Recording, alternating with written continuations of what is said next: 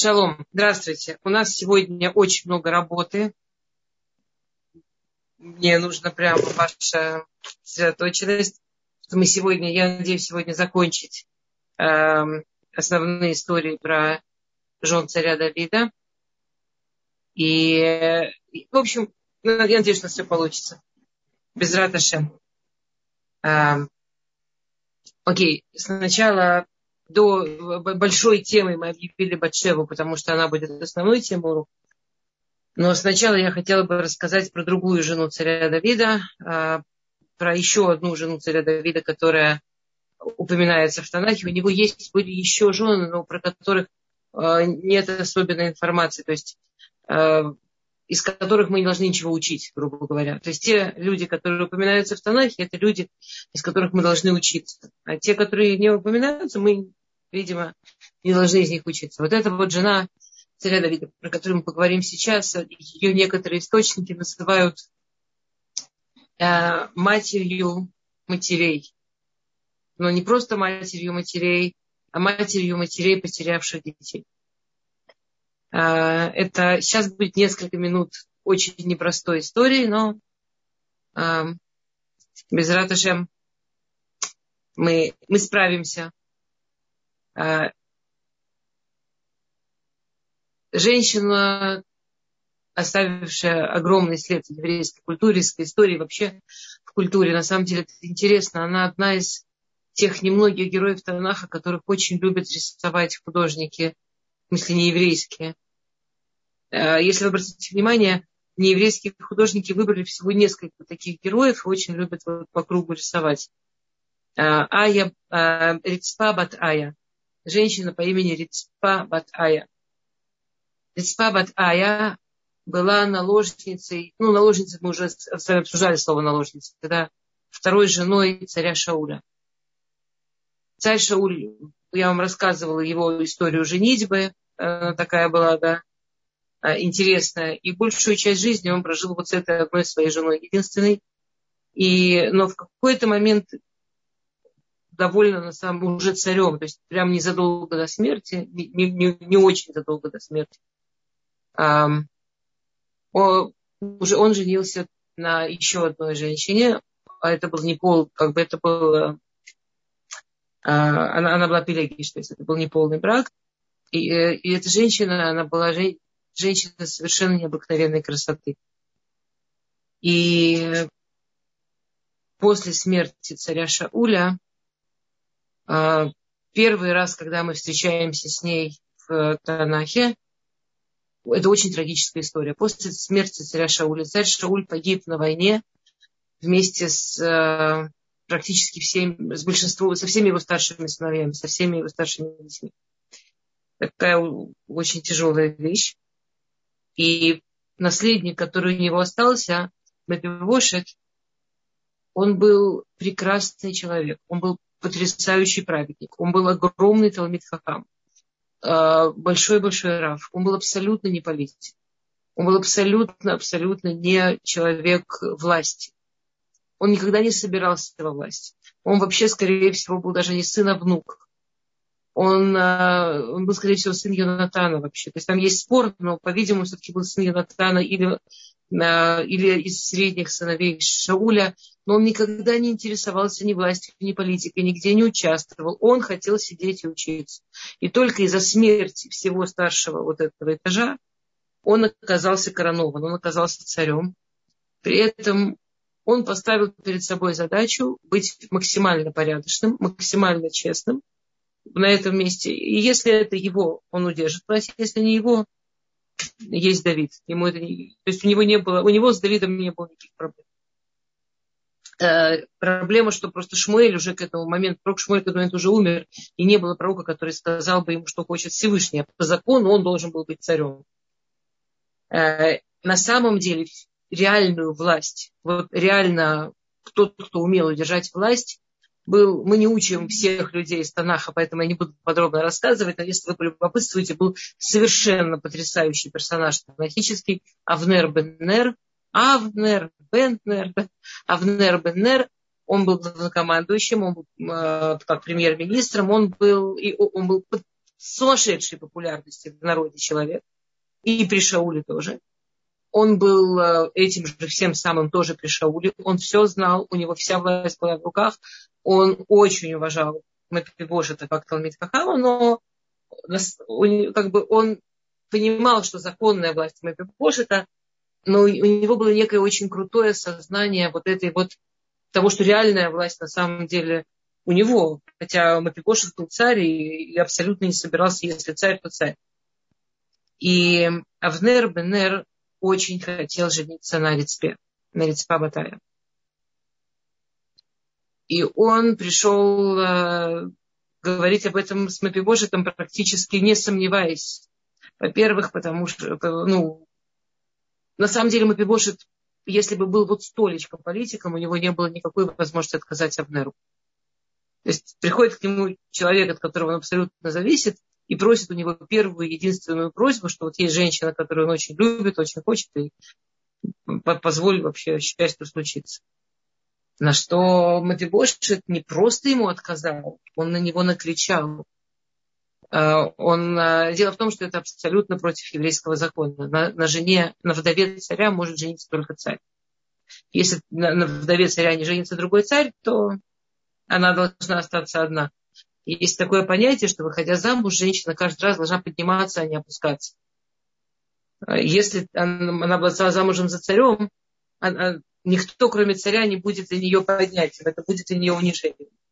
Это, ну, она не, это не может быть нормальной семьей, если женщина чувствует этого мужа ниже, чем предыдущий, униженным относительно предыдущего.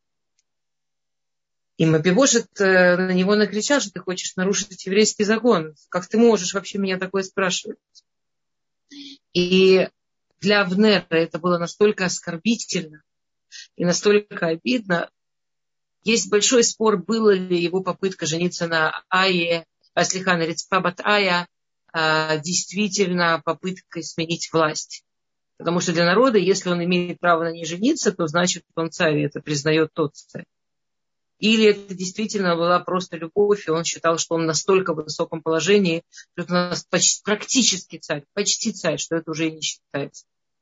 Он был настолько оскорблен отказом от Ебошета, что он перешел на сторону Давида, он бросил Мепибошета, перешел, перешел на сторону Давида, и э, на самом деле в течение немного больше года это решило э, всю эту ситуацию. Это, это на самом ну, он, понятно было, что Мепибошет без Авнера Беннера не может удержаться. Но для него было важнее право. Он вообще не хотел, он принципиально не играл ни в какие, никакой политики.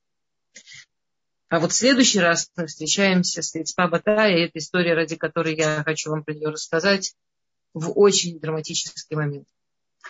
Эм, представьте себе страшную-страшную засуху. Танах сравнивает, засуха была такая, что Танах сравнивает небо с медью. То есть небо было тяжелым, низким, красным, что-то была совершенно невыносимая засуха. Все, кто живут в Израиле, знают, что у нас даже в наши времена, если не идут дожди, э, все дорожает, все становится опасным, а у нас никто из нас не переживал засуху 2-3 года подряд. А там была какая-то страшная засуха, которая грозила реальным голодом. И идет Давид Амелах, который к этому моменту уже царь над всеми. И, и он молится, он пытается понять, что сделать. Все физическое, что возможно было сделать, что можно сделать за И ему опять и опять бросается в глаза силуэт женщины на холме. Гивуним. Был такой народ, Гивуним. Я не могу сейчас рассказывать все, потому что это нужно начать с Яшуа, да. Если кому-то интересно, это несложно проверить, что там случилось. В двух словах.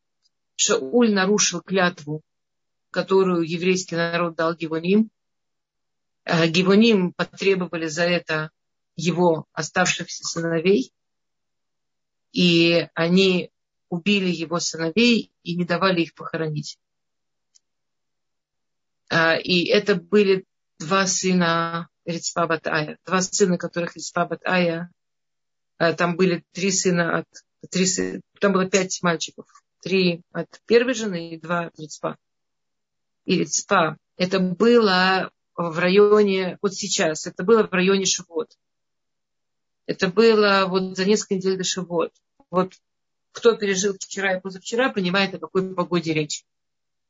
И она, не отходя, сидела около этих трупов, отгоняла, они не позволяли это хранить. Давид считал, что он не может идти с ними войной, потому что они в своем праве им нарушили клятву. А, и она день и ночь, в самое вот это ужасное жаркое время, сидела над трупами своих сыновей, отгоняла мух, прогоняла животных. Просто сидела. Это, знаете, это было как... Она не говорила ни слова. Она была там. Это было все на холме, ее видели. Это самое ужасное, сильное, молчаливое забастовка, я не знаю, как это назвать, демонстрация мнения. А, и в какой-то момент Давид не выдержал ее видеть. И он собрал армию и пошел их хоронить. Он был готов воевать, но он не был готов не чтобы их похоронить. Он не... Это ужасно, когда не хоронят человека. Вы знаете, у евреев хоронят в тот же день, что человек. Но то, почему пошел Давид, он не, он не был готов не к страданиям души этих мальчиков. Он не был готов к страданиям матерей. Он видел ее, и он... Это, это было что-то, что было понятно, что, окей, есть клятвы, нарушенные клятвы, суды, в своем праве, не в своем праве. Но над всем этим есть матери, которым не дали похоронить их сыновей, которым не дали даже нормально попрощаться с их детьми. И ради этих матерей Давид был готов на войну. И он пошел, и Гибуним ничего не сделал. И он похоронил этих мальчиков, и он нашел Несколько лет они не давали хоронить, пошли вглубь Гибуним, и они нашли труп Шаули, труп Генатана. Они несколько лет не давали их хоронить. Он уже похоронил всех. Он уже похоронил всех, кого не давали хоронить. И вот а, Рецпа Батая, а, есть, даже есть песни, есть стихи, есть молитвы, где, ну, как, там есть такое место в Танахе поразительное, что когда Давид хоронит, только он начинает хоронить ее сыновей, начинают идти ливень. И их тела успела помыть этим ливнем. То есть вот как только он начал их хоронить, сразу закончилась засуха. А, есть очень много по этому поводу всяких произведений. В двух словах идея, что надо очень серьезно относиться к слезам матерей. Надо очень помнить и сочувствовать, что за каждым вот этим, за каждым пропавшим солдатом, за каждым человеком, которым, с которым был ли он настолько хорош, не настолько хорош, прав, не прав, но там есть мать. И, и эта мать, она заслуживает. И, и небеса не прощают матери, вне зависимости от того, кто был ребенок. Окей. А, я, вы знаете, я не нашла источников ничего о семейной жизни Давида и Рицпы. Как вы поняли, сначала он на ней женился, она была молодая женщина. Если бы он на ней не женился, она была бы, она должна была быть одна всю жизнь. Он на ней женился. Ничего не нашла про их семейную жизнь. Не нашла, были ли у них а, дети еще свои. Не нашла. Я честно искала много.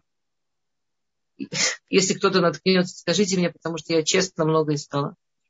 Потому что представить вот эту семью. Понимаете, что когда он видел вот эту женщину на холме, он видел свою жену, которая могла обвинить его, что он не смог защитить этих мальчиков. Потому что он был царь. И что он не идет отбивать их тела, потому что есть клятва. Окей. Э, дамы, То, давайте я быстро посмотрю вопросы. Я видела, что много пишут. Заодно у нас будет переход перед Батшевой. Кристина, что этим исправлял, раз творец такой сложный, мы не знаем. Э, Кристина, про нее очень мало известно. Известно, что она была очень достойная, очень красивая, и она осталась как будто как одна из величайших женщин еврейской истории. Ну, как будто, вот знаете, у каждой женщины в еврейской истории есть вот какое-то свое великое начало, ну, типа, кому она покровительствует, вот она символизирует матерей, э, которые, матерей, которым так больно. А Гаухар, как хранили кости, которые не были... А там не были кости, там сохранились тела. Гаухар, давайте в это не будем входить. Если вам любопытно, это просто другая тема. А почему я формулирую небеса, а не Всевышний? Ну, так, так посук, э, а, как э, я, я не знаю, если вам мешает слово небеса вместо Всевышний, ну, просто дождь идет с небес, чисто, ну, и, честно говоря, там в суке написано слово небо. Я...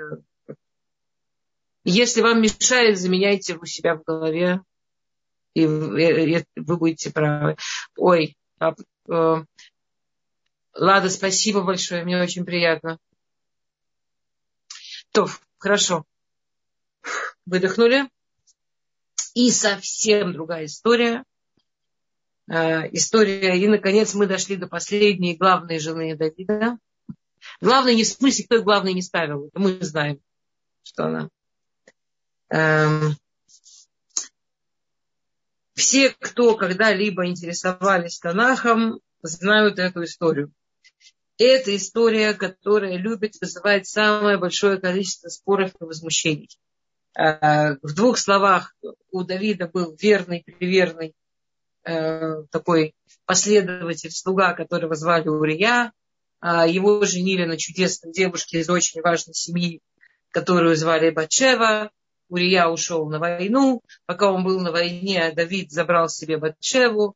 А потом отправил Урия в опасное место воевать. Урия погиб, и он окончательно женился на Батшеве и очень хочется сказать ай-яй-яй-яй, Давид, вообще, не дай бог, женился на замужней женщине или какие-то страшные-страшные грехи, страшные вещи.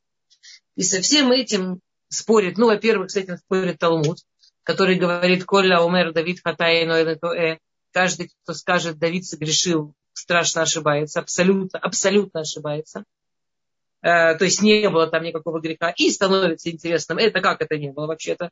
Сори с этим спорит пророк, который придет потом к Давиду, чтобы наказать его, и нигде не говорит, ты не можешь быть женат на Батшеве, ты женился на замужней женщине или что-то такое.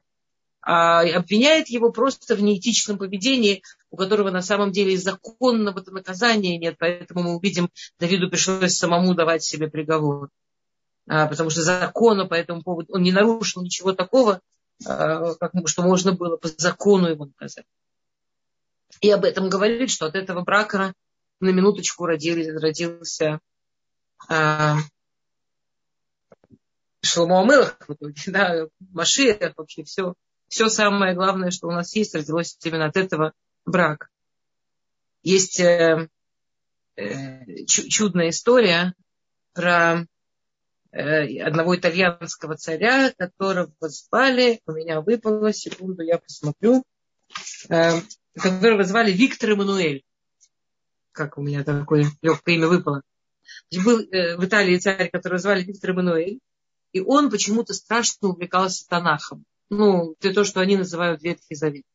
Очень-очень ему это нравилось, очень увлекался, и по этому поводу он очень-очень приблизил к себе местного главного раба, его звали Шмуэль Данино, э, Раби, Раби Шмуэль Данино, и он действительно был большой-большой раб, большой знаток Танаха. А царь, он ужасно интересовался, все время расспрашивал, прям учился. И однажды царь вызывает себе Раб Шмуль Данина и говорит, э, вы все-таки, вы евреи, я думаю, что вы э, эти все комментарии сами придумываете. Рашмуль Данин говорит, ну, что такое, что вдруг? Он говорит, ну посмотри, Вот есть четко написано в Танахе, там, про Давида. Четко написано. Вот взяла она замужняя, она жена такого-то, он, значит, ее взял. Четко, ясно написано. А у вас начинается, он не согрешил, а каждый, кто думает, что согрешил, ошибается. Или там, таких случаев кучу можно привести. Там э, Рувен, э, написано четко, смешал э, те, э, кровать отца. Ну что, мы не понимаем, что такое смешал кровать? Нет, не, нифига, не грешил, вообще другая история.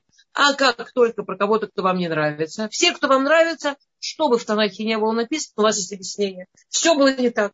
Все, кто вам не нравится, он про Исава Бедникова написано просто, пришел человек из полей, уставший, а вы что сразу? А что он устал? А он от убийства устал, а он в это время там убивал. Чего взяли? Устал человек. Ходил по полю, устал. Вот кто вам нравится, оправдывайте. Кто вам не нравится, непонятно, как обменяете.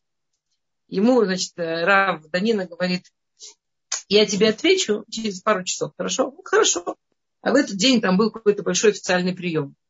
И официальные приемы в Италии в это время – у них же не было бедненьких одноразовой посуды, им приходилось целый сервиз заменять.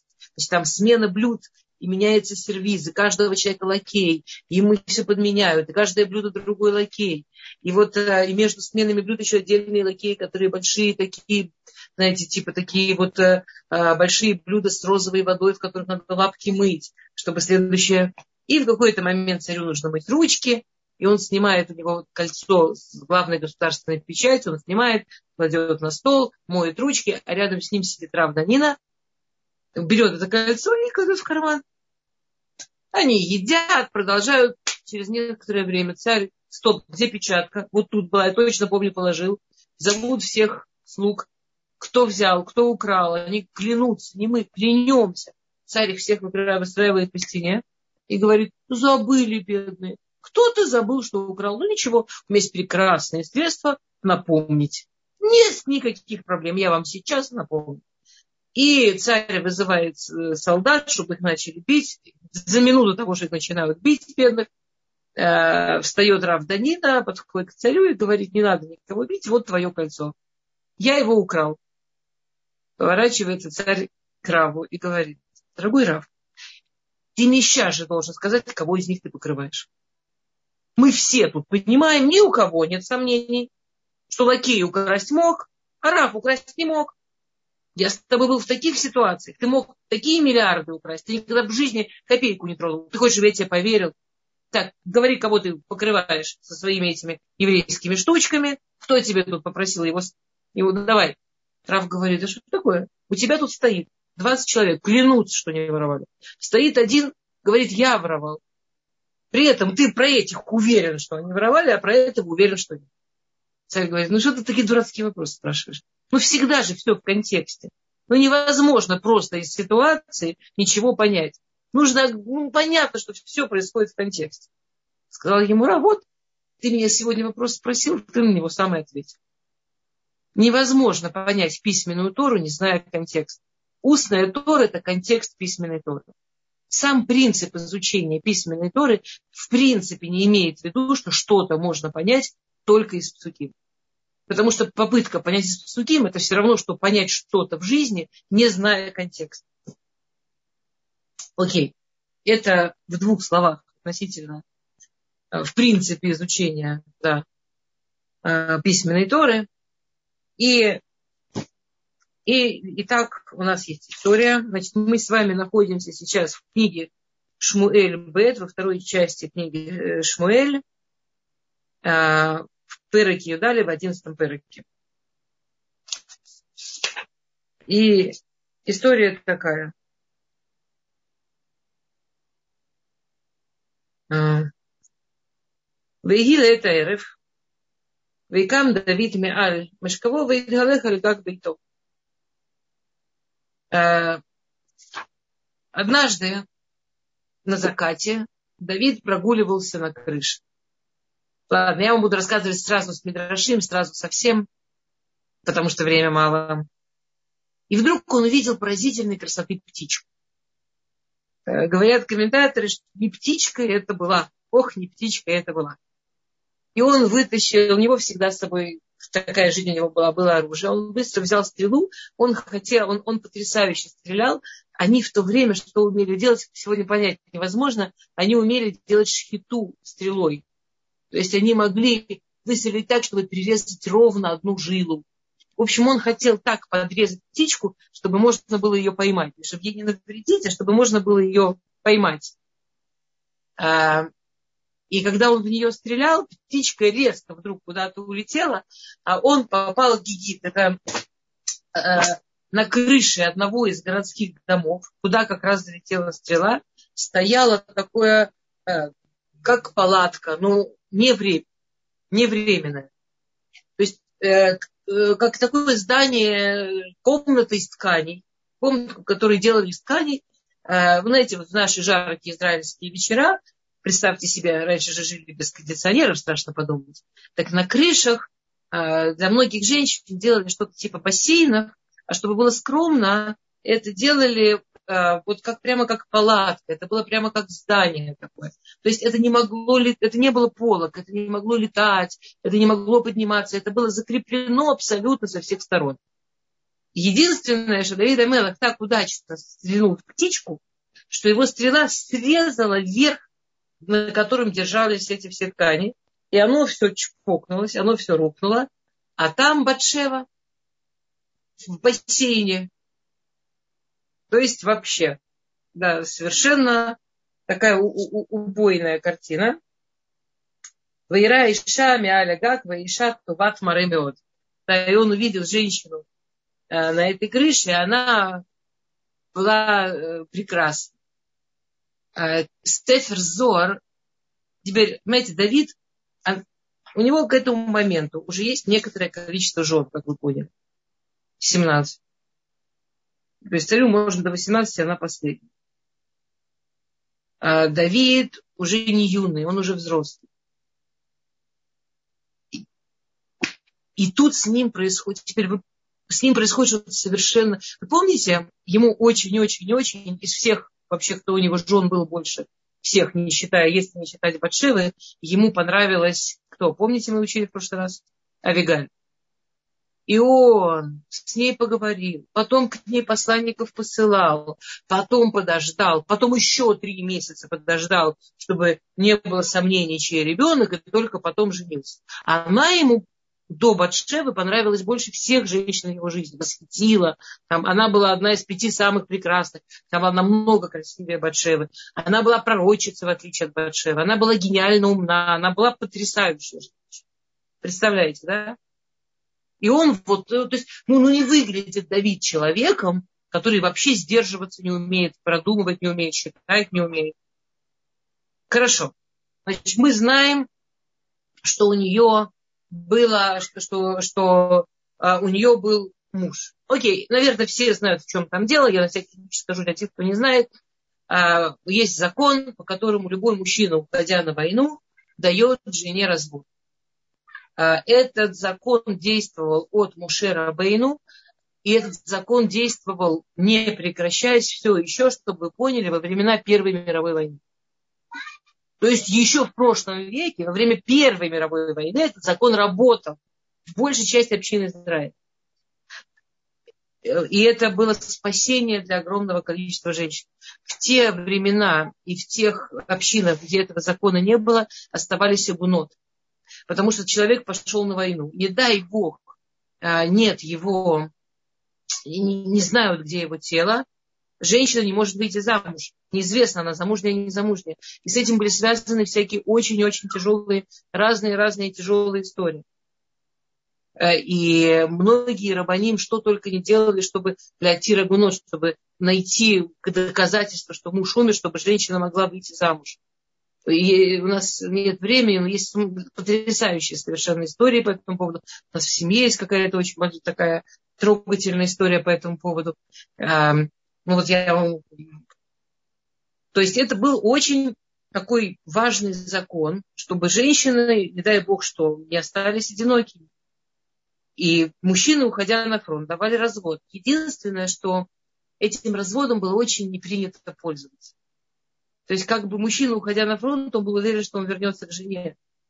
Но им надо было, да, там опять мини, мини-свадьбу сделать, мини-хупу сделать. Это был развод-развод по всем показателям, но э, потом там очень эта хупа как бы быстро-быстренько ее делали, без всяких, без свадьбы, без ничего, только чтобы остановить. Это было очень, ну, это было некрасиво. Жениться на женщине с таким разводом было некрасиво. Это было абсолютно законно.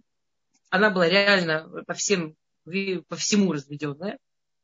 Но это было некрасиво. Кстати, когда э, создавали государство Израиль, один из первых законов, которые обсуждали в Рабануте, это было восстанавливать вот этот, э, называется, э, э, гет критут, это называется такой особый гет, гет критут. Восстанавливать гет критут или нет. Потому что, с одной стороны, страна воюющая, и арабы пытаются все время воровать и так далее, а с другой стороны, эм, в общем, в итоге решили не восстанавливать, потому что э, у людей, у солдат было ощущение, что если они уходят на войну э, с геткритут, то, ну, как бы это было очень, очень сильная деморализация. У них было очень сильное ощущение, что, ну, что, что ну, ну, в общем, уже не было такого доверия, как всю историю еврейского народа к женам к сожалению, уже не было в семьях таких отношений, как было всю историю, что он не боялся дать ей этот гет и понимал, что если только не случится что-то совершенно исключительное, его точно ждут дома и так далее. И этот закон не стали делать. Слушайте, вы видите, вы видели Рава Вадия Йосеф, такой был главный Рав сефардский, он в черных очках был. Помните? Есть история, как он э, испортил зрение. он испортил зрение не почти до слепоты и до полной непереносимости света. Э, когда была Милхемет Йом-Кипур, когда была война Йом-Кипура, пропало без вести 700 солдат. 702, 703, не помню точно. 700 плюс немножко. И чтобы их жены не остались игунот, Краву приводили их сослуживцев, свидетелей. И они ему честно-честно рассказывали все, как там что было. Он выслушал очень много историй, про... И, и он все время плакал. И все время, что это слушал, то есть это... Э, я понимаю, что нельзя выплакать глаза, но, по-видимому, можно, чтобы соединились слезы и нервное потрясение, потому что он начинал это все слушать человеком с нормальным зрением, а к концу он смог этих женщин обойти, он смог, чтобы эти женщины считались а, вдовами, но он потерял зрение на это. А, ну, почти, он немножко видел, если не было света яркого и все такое, но очень, ну, но я видела его несколько раз живьем, он, он э, почти не мог читать, но очень плохо видел. Да? И, и вот эта вот история, которая рассказывается дальше, что он посылает к ней сразу посланника с вопросом, что он видел, видел женщину, он сразу посылает посланника, кто она. Ему говорят, она такая-то муж на фронте, и он тут же посылает второго посланника, готова ли она к нему прийти. То есть тут же посылает второго посланника с предложением любви. И она к нему идет. То есть, ну, совершенно сумасшедшая история, вообще не подходящая ни под какое поведение Давида. Давид был потрясающе сдержанный. Давид, он там, он в конце жизни, он очень сильно мерз знаете, у него была болезнь какая-то, что он не мог согреться. И по тем временам, как это, и ему предложили, что нужна какая-то очень юная, там, новая девушка, чтобы его согревать, он ни разу до нее не дотронулся. Ну, вот, ну, она была там, подобрали супер-дрюпер красавицу, чтобы она ему кровь разгоняла, он никогда до нее не дотронулся. Он не хотел жениться еще, он не хотел больше брать жен, он не дотронулся. Он, он не был такой маньяк, да? он не был мужчина, который Объясняет Сефер Зоар, что случилось. Объясняет Сефер Зоар, что Давида Мелах, как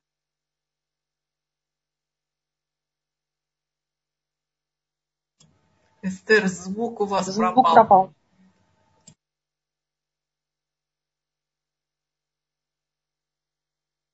А как сейчас? Хорошо? Спасибо. У меня это я... С какого момента? Давно? Нет, нормально.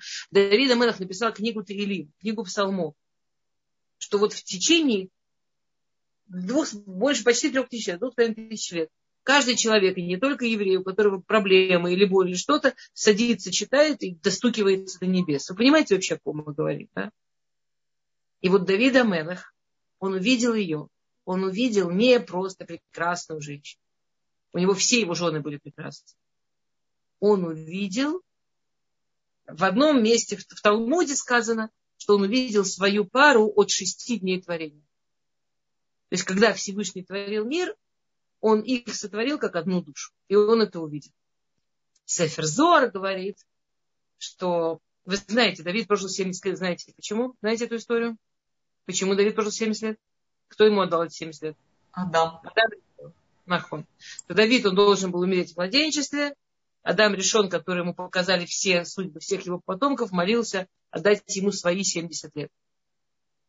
А так как Адам это единственный человек с абсолютной парой, он не мог отдать свои 70 лет без того, что Хава отдала что-то от себя. И Хава отдала от себя Батшеве. Теперь у Адама и Хавы, как вы знаете, были проблемы в их паре, в их семейной жизни.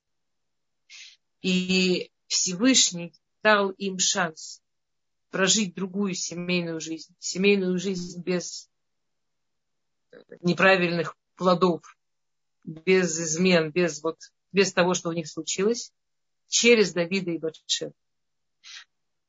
То есть Давид видит свою абсолютную пару, кусок души.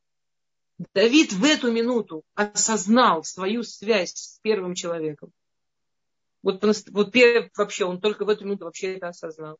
И осознал, что вот эта женщина, она ну вот ради того, чтобы жениться на ней, и ради того ребенка, который от этого должен родиться, он вообще это главная часть того, зачем он жил. Это, это, знаете, назвать это любовью с первого взгляда, это, это, ну, это, это ничего не сказать. Это, любовь это очень малюсенькое слово для того, что с ним случилось, когда он ее увидел. На самом знаете, я хочу прочитать комментарий Радака. А, секунду. Я хочу прочитать комментарий Радака. А. Кшиба Галият. Вая Акова Шелостагур. Эн Путхиму Тугдей Лихрот Рошо. Когда Давид пошел воевать с Галият. Помните эту историю? С этим гигантом. Он должен был отрубить ему голову и принести, там это было задание. Он его убил. Но если вы помните, я вам рассказывала, что Галиат, кроме того, что был супер-дрюпер герой, там великан и все такое, у него были самые-самые современные из тех возможных э, э, эти защитные устройства железные. В частности, у него вот э, защита для головы пристегивалась какими-то очень хитрыми замками к защите для тела и при этом ворочалась. Абсолютно новое слово. То есть, э, не знаю, водолазы плачут, что-то такое. И Давид крутится и крутится, и не может открыть. Подходит к Давиду э, оруженосец Гальят, хитиец по имени Ури. И говорит, если я тебе открою его, ты поможешь мне пройти в твой народ? То есть он хотел сделать гиюр, ну прям вот гиюр, чтобы настоящий, чтобы по-настоящему.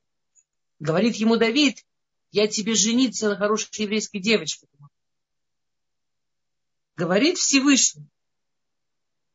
Амар Кудышбору, бнот Исраэля там Михалек. Ты вот так раздаешь еврейских девочек.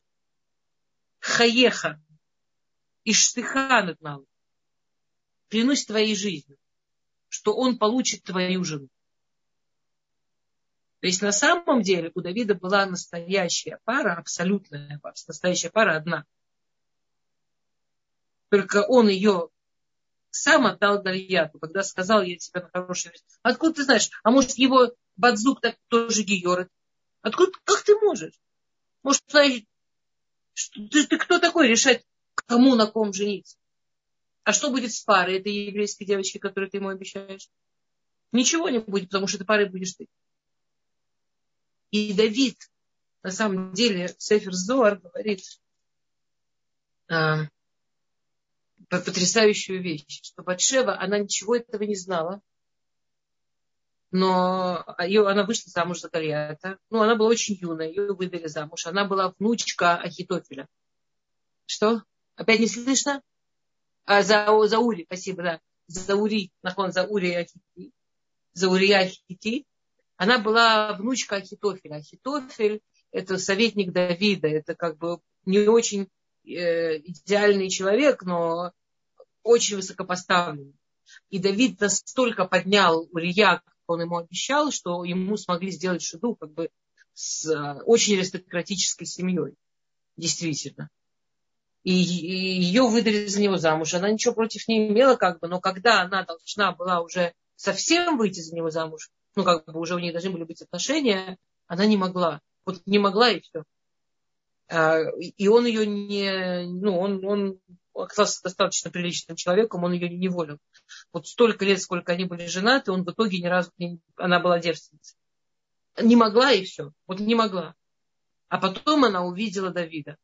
Э, есть мидраж, что Марбадима стала, это про э, Батшеву, которая увидела Давида, и она не знала, как обратить на себя его внимание. Она пыталась шить себе одежду какую-то, чтобы он на нее обратил внимание. Ну, как женщина, как где молодая женщина была, не очень опытная с мужчинами. Вот так сложилось.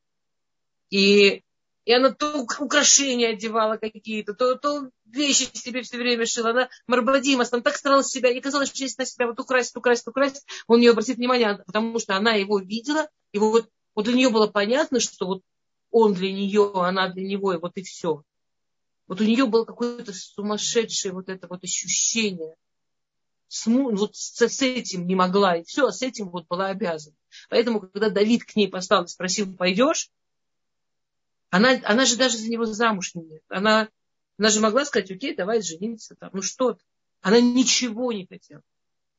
Она так его хотела, она ничего не хотела. Он-то ее только увидел, она уже мучилась неизвестно сколько этим Марбадим делал. Пыталась, чтобы он ее увидел. И они, они были вместе, и Давид еще не очень понимал, что делать. Потому что это, знаете, там же история вообще была для Давида. Я, я все пытаюсь сосредоточиться на Батшеве, но для Давида эта история вообще была. Есть, есть э, в Талмуде есть такое место, что Давид обращается к Всевышнему и говорит, ну почему говорят Луки Авраама, Луки Ицхака, Луки Почему, когда молятся, говорят, что Бог Авраама, Исаак, Якова? Ну почему ну, у любой мерковой, у любой колесницы четыре колеса? Ну, позволь мне быть четвертым колесом. Говорит Всевышний Давиду, но ты же не стоял в испытаниях, как они. Говорит Давид страшную фразу «испытай меня». Он потом в Таилим несколько раз пишет «нельзя просить испытаний, нельзя, то, что тебе полагается, получишь, не проси, получишь то, что невозможно вынести». Говорит Всевышний «хорошо, и тебе будет легче, чем мы. Я тебе даже скажу, какое испытание у тебя будет, можешь готовиться. Знаешь, как экзамен с открытым материалом. Твое испытание будет женщиной. И когда Давид видит ее и понимает, что вот, вот от дней творения что Адам и Хава не могут закончить свою работу, пока он не женится на ней. А она разведена, с ней можно жениться. Но это некрасиво. Ну, это... Ну, люди будут говорить, смотреть будут. Дело не в том, что ему страшно, как люди смотрят, но есть достоинство. Это же не, это же не какие-то идиоты говорят. А это говорят евреи, это говорят его под люди, которых он очень уважает. И не просто так говорят, ну, правда это плохо смотрится. И он не может не взять ее, и он не может взять ее, и, он, и они вместе, и это счастье. А потом он ее отсылает домой, потому что не знает, что с собой делать. И что с этой ситуацией. И опять ее, и опять, и, и, и она продолжает жить у себя дома. И какой-то день она посылает к нему записку, что мы, конечно, можем продолжать, но вообще я уже беременна.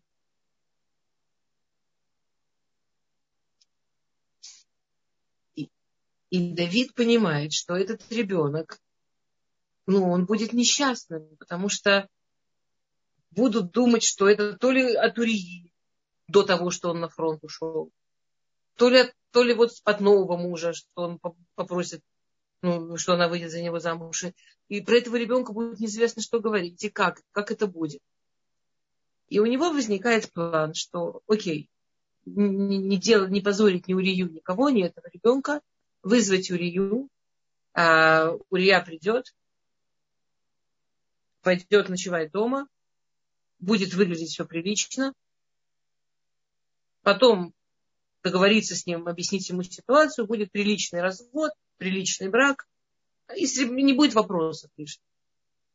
Урия приходит, Давид ему говорит, пожалуйста, там, то все, 50, и все, иди домой. Урия говорит, Урия, там есть две возможности. В общем, он отказался идти домой. Есть объяснение, что у Урии было, во-первых, его дома, ну, из-за того, что, как вы поняли, семейная жизнь у него не сильно заладилась. Его там не сильно домой тянуло. Наоборот, у него, представляете, красавица жена, до которой он годами дотронуться не может, потому что вот, ну, не может она его, вот бросить ее, ну не может. Ему лишний раз туда не очень хотелось. И плюс идет война, идут бои. Его прислали на один день домой, чтобы там какие-то донесения принести. Он сейчас пойдет домой, ему, ему было стыдно перед друзьями солдат. Он пошел в солдатскую спать, в офицерскую. Ну вот, как бы со своими. Есть э, мнение, что все было хуже, что он действительно, у него была проблема, он был, Талмуд его обвиняет, что он Муред Малкут, что он пошел против царя. Но не просто, что он эту маленькую вещь сделал, он в принципе так себя вел.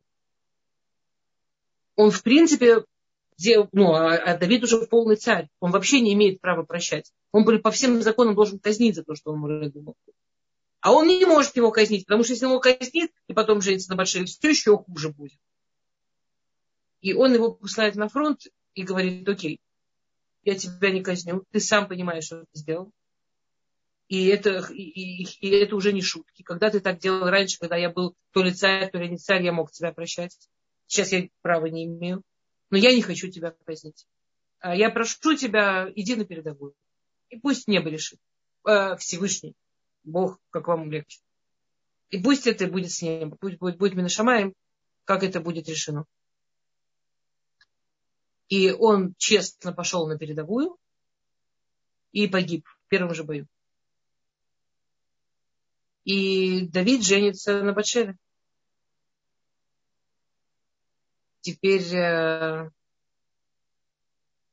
и приходит к Давиду пророк Натан и знаете все дальше историю, да, знаменитая история. И говорит ему, слушай, тут такое дело случилось. Два соседа было. Один богатый, стада у него. Один очень-очень бедный. У него единственная овечка была, очень любил ее, единственная. А тут гости к богатому пришли. А он подумал, что я свое стадо прореживать буду.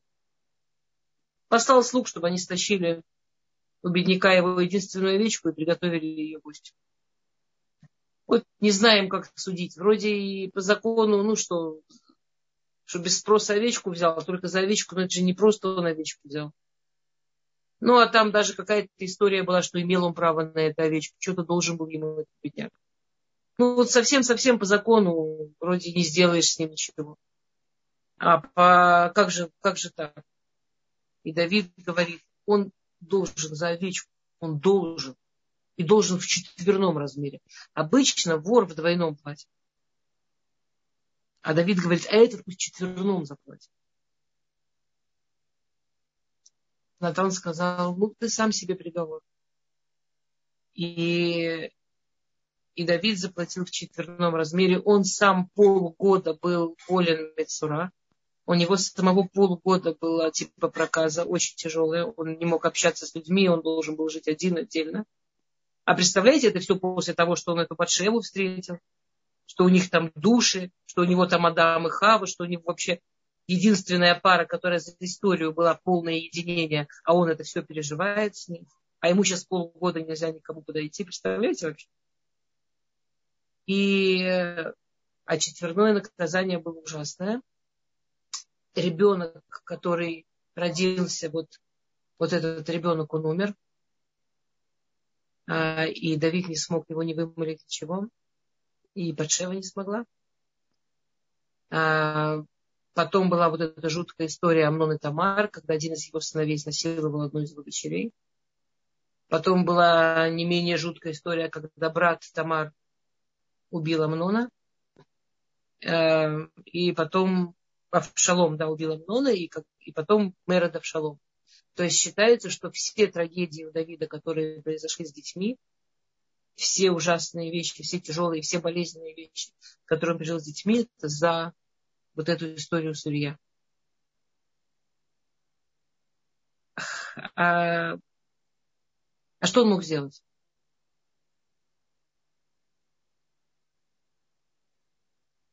Ну, наверное, он мог придумать как-то, как, как это сделать.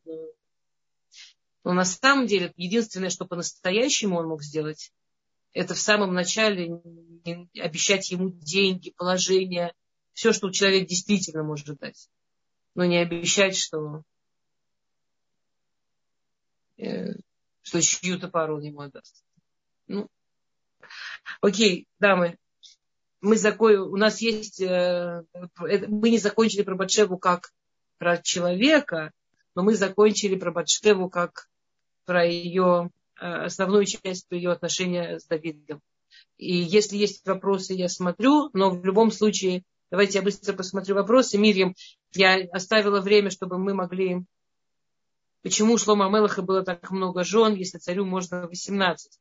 А, Рина, прекрасный вопрос это, был, это была ошибка Шломо Амелах. Он считал, что он э, уже Машиах, и что он уже приводит мир к другому состоянию, и поэтому этот закон для него не обязателен. Он же не просто так женился, он женился, у него было 70 жен, каждая была царевна из другого народа, он считал, что он таким образом делает бескровную войну, э, то есть мирным путем, без войн, объединяет все Э, государство в одно общее. Вот такое создает государство Машех. Да, Мирим, солнышко, вы хотите, чтобы я сказала, вы хотите вы сказать? Как мы это делаем? Слушайте, я не знаю. Ладно, давайте я скажу уж. Хорошо уж, да, вы так сегодня плакали. Прям не могу. В общем, дамы, у нас сегодня был последний урок э, с Рабанит Эстера Фенгенден э, в этом цикле в Зуме. К сожалению, большому, да, вот такие большие глаза, как у Рины, у всех сейчас. Но, но в Йом решены у нас остаются. То есть по воскресеньям у нас уроки остаются. И мы с вами будем продолжать заниматься в Израт Ашем по, а, сначала по Эштетхайль. И дальше у нас уже намечено продолжение по именам и по буквам. Вот. И Следите за анонсами. Со следующей недели у нас будет замена. 8 часов привычные для вас вечера по Израилю. У нас будет новый лектор или женщина. В общем, следите за анонсами. Это все произошло по, скажем, даже по независящим, наверное, от нашим причинам. Но все к лучшему. Все абсолютно к лучшему. Поэтому пишите ваши повлиять, да? То есть никак нельзя что-то сделать. Это просто, я вам расскажу. У меня есть урок у нас он лет 15-16, да, да, мы сколько? Кучу-кучу лет. Есть урок, а, который и мы э, из-за короны перенесли в интернет, а потом э, решили вот открыть для большой, для большой аудитории. И этот урок возвращ... просто возвращается в живой формат, в обычный формат. И, дорогие дамы, Светочка и все остальные с вами я уж совсем. Просто это, это урок, который возвращается в его состояние, ну вот естественное. Э, И мы все мы... этот урок очень ждем. Мы все его ждем. Спасибо. Мы, конечно, за вас очень рады, за всех. То, что мы решились, конечно. Не, ну у нас будет урок по e решен. Поэтому я не, не... А, и я хочу вам сказать, дамы дорогие, это, вот вы знаете, мне, честно говоря, не очень э, как идея нравился этот формат Zoom. Я намного больше люблю живые уроки. Все, кто у меня бывают на живых уроках, знают, что это совсем что-то другое. Но вот ваша группа, при том, что так мало людей было видно, и все равно как, вот какая-то была энергия, какое-то было что-то, что прямо все равно я получала удовольствие от этого урока, что для меня было странно, мне сложно вот работать в Zoom. Я всю корону проработала живьем. Я всю корону ездила на работу, принимала людей живьем. Э, не всех, конечно, но очень много, потому что Это такая разница. А ваша группа, конечно, какая-то особенная. И, и все равно вот, вот это что-то живое было. Живой урок проходит в Ришен Лицион. Если кто-то хочет... А запись там... будет этого живого урока? Да, будет. есть, э, посмотрите, есть Регина, с ней будет, можно... будет, не волнуйтесь, и все, кто хочет, пос... я вам всем могу присылать прямо в личку, даже в личку. Сейчас напишу а мой номер телефона. Там есть какие-то условия, потому что живой урок, он живой, там, вы понимаете, намного больше разговоров, э, каких-то вещей происходит. Э, то есть э, это не, не, ну, там не всегда мы решаем, что можно послать, но в основном это другой, совсем, совсем, совсем другой формат. Спасибо вам огромное. Нет, у меня есть идея, знаете, уроки какая? Я Давайте... смотрела ваши, да, но просто на живых уроках кто-то присутствует там, да, а мы только в записи смотрим. Ну, конечно. Как, бы как если запись, если то хорошо.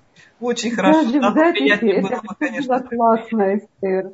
Даже в записи это все мы было рады. хорошо. То, что это было наше спасение.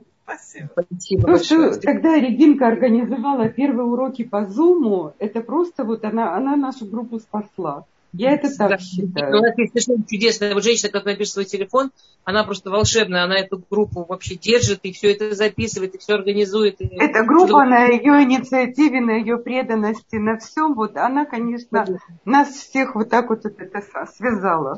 А как вас с днем рождения красиво тогда поздравляли? Это тоже работа, работа рук вашей группы вот это? Вот, кстати, имейте да, в виду, если кто-то помнит.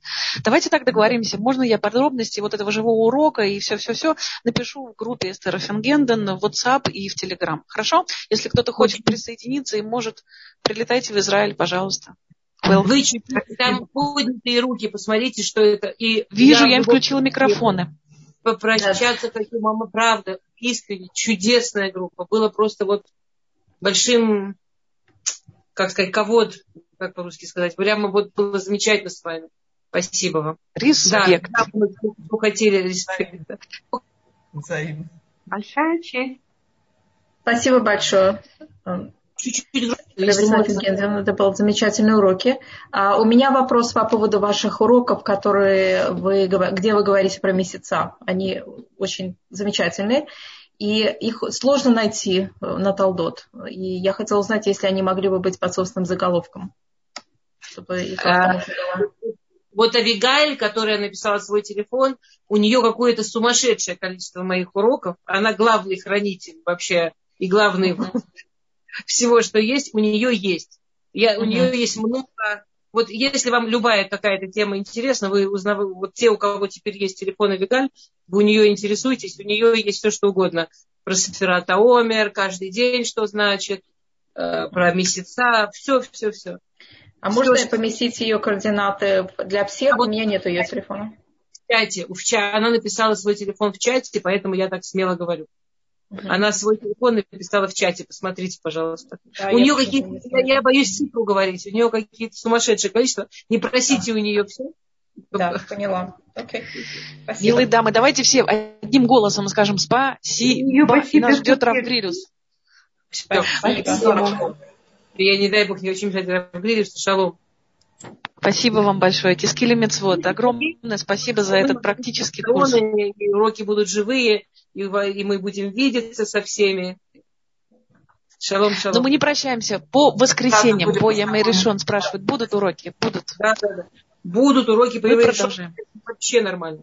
Шалом. До свидания. И мы закончили женщин Давида. Обратите внимание, какие мы молодцы. Мы взяли тему, мы закончили тему. Нет. Ну, мы не все про Батшеву рассказали. Нет, но, но с вами мы уже будем учить про Батшеву, как про мать Шломо. Это что-то другое. Шломо. Шалом.